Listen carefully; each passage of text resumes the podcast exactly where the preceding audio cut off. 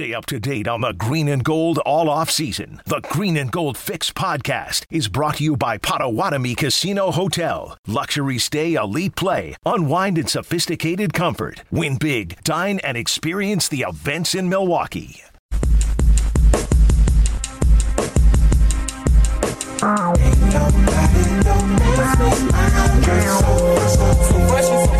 Don in South Carolina on Twitter at Wildy and Tausch. Does anyone else find it interesting?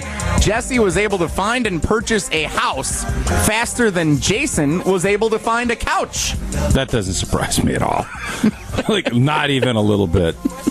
I don't think Wildy's ever getting a couch. That's, I mean, it's six years, but that's a whole nother conversation for another topic. Uh, or is it a conversation for right now? Oh. Look who it is joining us on the Old National Bank talk and text line. Old National Bank.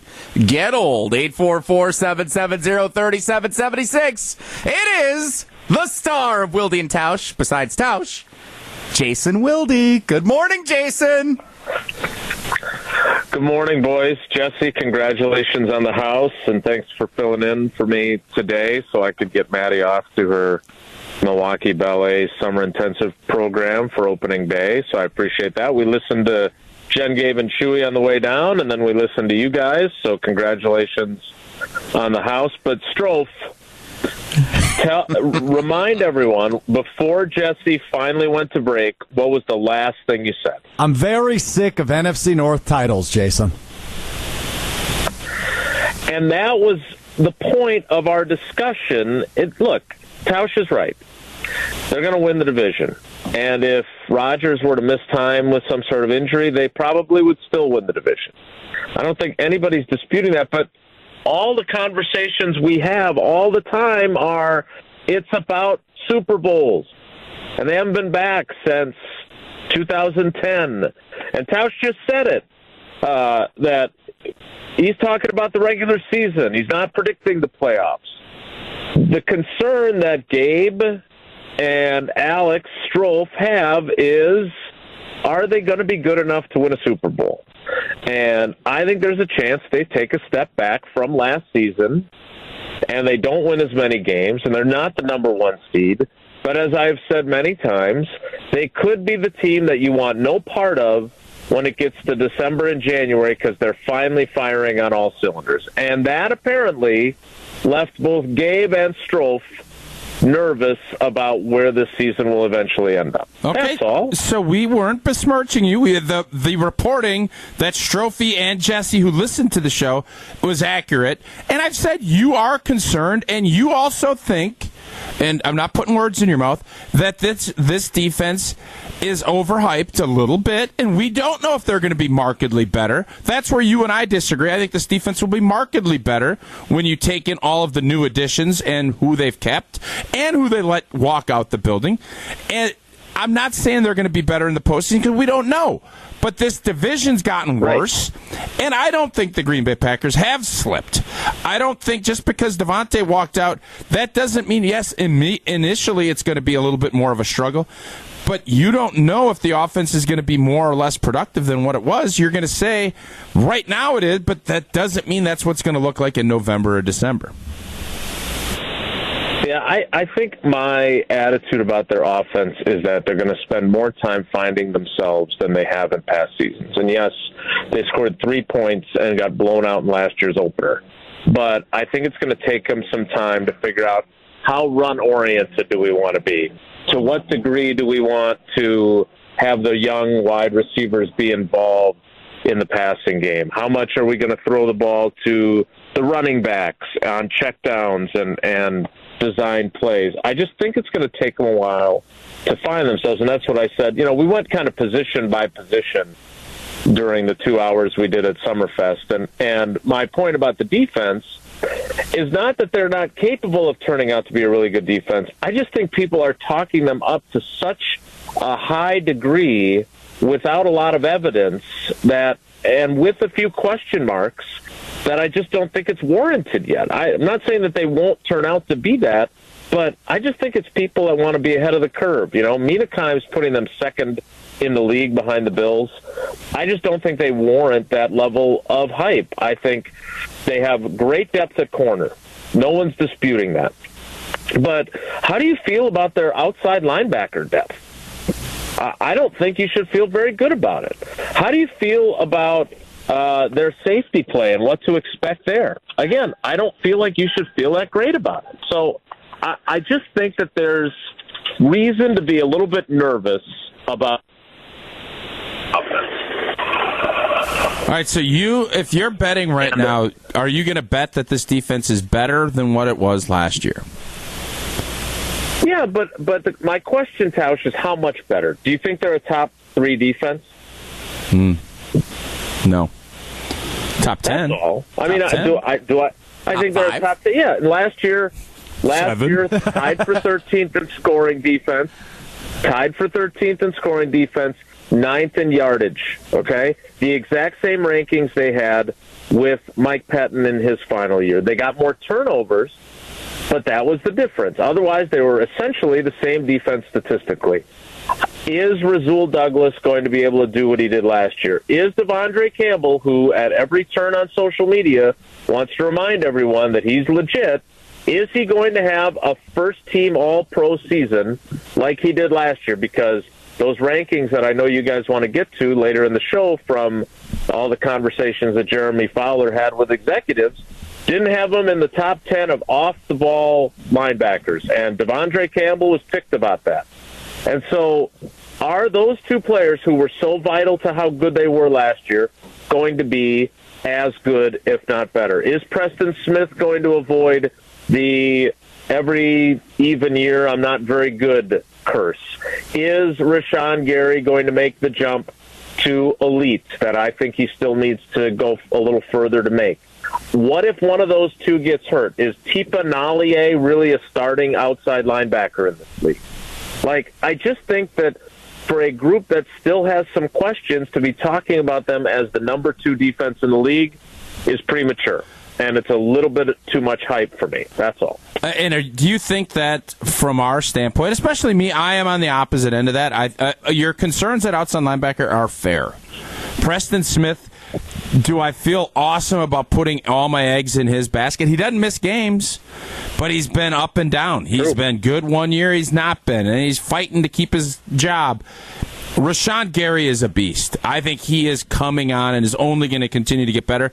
But is this all stemming from the fact that they played so well in that postseason game, and that's the last mark that this team has had on the defensive side of the ball? I so I think two things, and and I have to give credit to Gabe, who was nice enough to join us after he did uh, his fill-in work on ESPN Radio nationally on Darian Mel. This is he made this point. I thought it was a very astute one. He thinks that there are two things that people have taken from that playoff game and taken it to an extreme. How well the defense played against a Jimmy Garoppolo led, not very good offense. And that final play where Allen Lazard was open and Rodgers threw it to Adams instead. They've taken it to say, A, this defense is going to be out of this world. And B, it's a good thing that Davante's moved on because that's all Rodgers does is locks in on Devontae Adams. And those two last, everyone, and we know this about everything in life, right? That final impression that you make is what sticks with everyone. Well, those are the two final impressions, along with a crappy special teams unit, which was crappy all year. Those are the final impressions that you take from 2021 into this season. And maybe they turn out to be right. And maybe Rodgers does have a much more diverse uh, pass catching group. Today. he has no choice but to have that. And maybe the defense that was a foreshadowing of how good they're going to be this year. But I do think that people have put too much stock into both of those things that occurred in the final game of the season.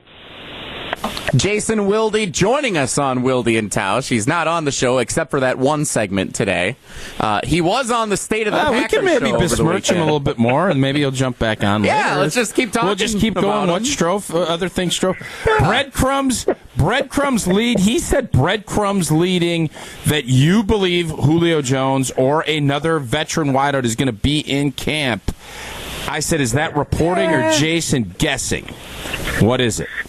Yeah, I heard. I heard. I heard you. It's uh, it's guessing. It's definitely guessing. That's it's not, not- reporting. But Okay. We fair like enough. guessing. That's not reportage. the thing I'm curious. The, the, yeah, it's not. No doubt, it's not. The, the question that I have, and you guys can debate this if you'd like, is: Are we going to get a few weeks into training camp, and Brian Gutekunst is going to be standing on the sideline, the opposite side from us reporters, because unlike Ron Wolf, he's not going to stand with us. But is he going to stand there and is he going to watch Romeo Doubs and Samori Toure and Christian Watson and Sammy Watkins and say, you know what? We don't have enough. Juwann Winfree has not taken a huge step forward. Allen Lazard looks okay. Cobb is Cobb, but we don't have enough at wide receiver. And I'm going to call Julio's agent or Will Fuller's agent or whoever is still in their homes a few weeks into training camp. Is it possible that he is going to watch those first couple of weeks of practices and say, you know what, we're not deep enough there. We don't have enough proven commodities. We can't rely on these rookies as much as I want to and make some calls. That was what I said to Strofe. And again, as we have been saying on this show for a long time, if you are Julio Jones and you want to play in the NFL this year, then there is no better place for you to go. There's no better opportunity. There's no better available quarterback. There's no team that runs the offense that you've played in largely. Uh, no head coach that you played for other than Kyle Shanahan, other than Matt LaFleur. There is a great situation if you want to keep playing at age 35. Green Bay is a great place for you, and you could be pretty darn productive with the four-time MVP and Matt LaFleur's offense. But it's up to him whether or not he actually wants to play or not. And I don't know what he what his goals are for this season. Hear more breadcrumbs like that by listening to the podcast of the State of the Packers on Wisconsin on Demand and wherever you get your pod. That was at Summerfest, Jason. What'd you do after the show? Did you hang out, go see any shows, like hide in a corner? What'd you do at Summerfest? Yeah, as as Tausch uh, pointed out, I enjoy. I don't really enjoy people telling me how great I am, which did not occur, by the way. Uh, it did. But there were Oh, is he being by and said hi. fake? There's being nothing humble. worse than fake humbleness. Don't be fake humble, Jason. No, no. You know who the people? You know who the people were that came up to the booth? There was a guy that leaned his head into our box of food from Major Goolsby's. There was a guy that walked up while we were in the middle of talking, asked, "You guys got any canned koozies?" uh, there was a guy that there was a woman who came up that thought we were a food stand and we were serving food, and she, "Oh, you guys are just on the way. What kind of food would that be Yeah. interesting? What you'd serve at ESPN? That would be. Dippin' Dots, okay. Ballpark fair, I would think. ice cream of the future. Yeah. So anyway, no, but we did we did walk around. We did not stay for Sister Hazel at 4 p.m. But we uh, the girls and Paula rode the Sky Glider. They had a great time during the show, and then we spent a little time down there. But I, it was great to get out of the basement. Alex Strofe is a rising star on our team. He did a great job, except for that one segment at the start where he didn't know how to connect his microphone. Yeah, that was rough. Well, that happens. Trophy. I missed Not my that. best. I'll Yeah, have to go find best. that on Wisconsin on Demand. uh, Jason, thank you very much for joining us. We'll catch up about neighbors and new home projects tomorrow. Thanks a bunch. All right, boys, take care, be good, and have a good show. Thank you, Jason. Jason Wilde joining his own show on Wilde and Tausch here on ESPN Wisconsin. Uh, we'll recap a little bit of what Jason says, maybe even have time for a Tausch Tennis Minute. Wimbledon, baby. That's next on Wilde and Tausch. You're listening to Wilde and Tausch on 94.5 ESPN. Missed any of the show? Find us on Wisconsin On Demand wherever you get your podcasts. It's free, it's everywhere, and it's for you.